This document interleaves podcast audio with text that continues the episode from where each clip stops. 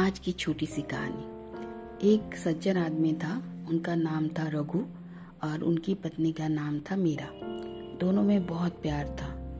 उन्होंने ए, उनके पाँच बच्चे थे। उनका पाँच बेटी और एक बेटा था। वो अपना बेटियों से बहुत प्यार करते थे। तब के ज़माने में बेटियों से कोई प्यार नहीं करता था मगर पता नहीं इनको बेटियों से बहुत लगाव था।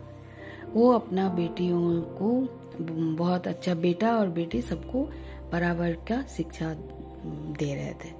और सबको विद्यालय भेजते थे। और एक दिन क्या हुआ कि जब उनकी बड़ी बेटी इससे बहुत अच्छा से बोर्ड का परीक्षा पास किया। ये देख के सब बहुत खुश हुए। और तब एक तो उनके समाज का कोई उनका बेटी के लिए एक रिश्ता ले आया। वो रिश्ता पिताजी को तो बिल्कुल मन नहीं था बेटी का शादी देने का। मगर जब सब बोला कि नहीं नहीं, तुम्हारे पास पाँच पाँच बेटी है, तुम दे दो उसको शादी, बहुत अच्छा लड़का है। तो उन्होंने और कुछ सोचा नहीं, दे दिया शादी। शादी देने के बाद मन दुखी होके ही शादी दिया। मगर एक दिन क्या हुआ कि जब उसके पापा गया अपना बेटी को मिलने तो देखा वहाँ पर बेटी को तो नौकरानी जैसा व्यवहार किया जा रहा है, बहुत तकलीफ़ दे रहा है। उसका बहुत दुख हुआ उनको। वो अपना बेटी को लेके आ गए। आने के बाद वो मीरा को बोले कि मैं अपना बेटी को और बढ़ाऊँगा और मैं उसको ससुराल नहीं भेजूँगा। तो उन्होंने माँ, मम्मी और पिताजी मिल के उसका आगे का पढ़ाई का शुरू किया।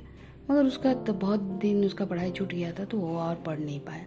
तब नहीं पढ़ पाई तो उसको क्या किया कि एक आ, हाथ कार्ड ये जहाँ हो सिखाया जाता था और नर्स का ट्रेनिंग भी लिया जाता था। सब कुछ में उसको भर्ती किया। मगर वो नर्स सेवा भाव के लिए वो वहाँ पर नर्स का काम ही करने लग गई। ये देख के वो बहुत अच्छा से काम करने लगी, बहुत मन लगा के करने। ये देख के उनका पिताजी को बहुत खुशी हुआ। उन्होंने किया क्या? वही वाला काम उसका कंटिन्यू करवाया नर्स का। और जब वो पास हुई तो उनका सरकारी नौकरी भी हो गई। सरकारी नौकरी होते ही वो अपना भाई बहन सबको ही पढ़ाई करने के लिए प्रोत्साहन करने लगी। ऐसे करते करते उनका भाई बहन सब ही अपने पैरों में पढ़ लिख के खड़े हो गए। धीरे धीरे धीरे वो ये वाला बात उनका ससुराल तक भी गया। तब उनके ससुराल वाले फिर वापस आए अपनी बहू को लेने।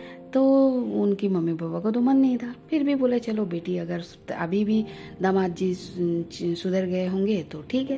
बोल के वो भेज दिए। जब मगर वहाँ जाने के बाद कुछ दिन बाद देखी बेटी को फिर तकलीफ़। वो फिर वहाँ से छोड़ के आ गई। बोली, नहीं, मैं और उनके साथ नहीं रह पाऊँगी। वो अपना घर एक बनाई और फिर अपना भाई बहनों के साथ ही रहने लगी। ऐसे करते करते वो सबको पढ़ाई का महत्व सिखाने लगी। यही है मेरी छोटी सी कहानी। धन्यवाद।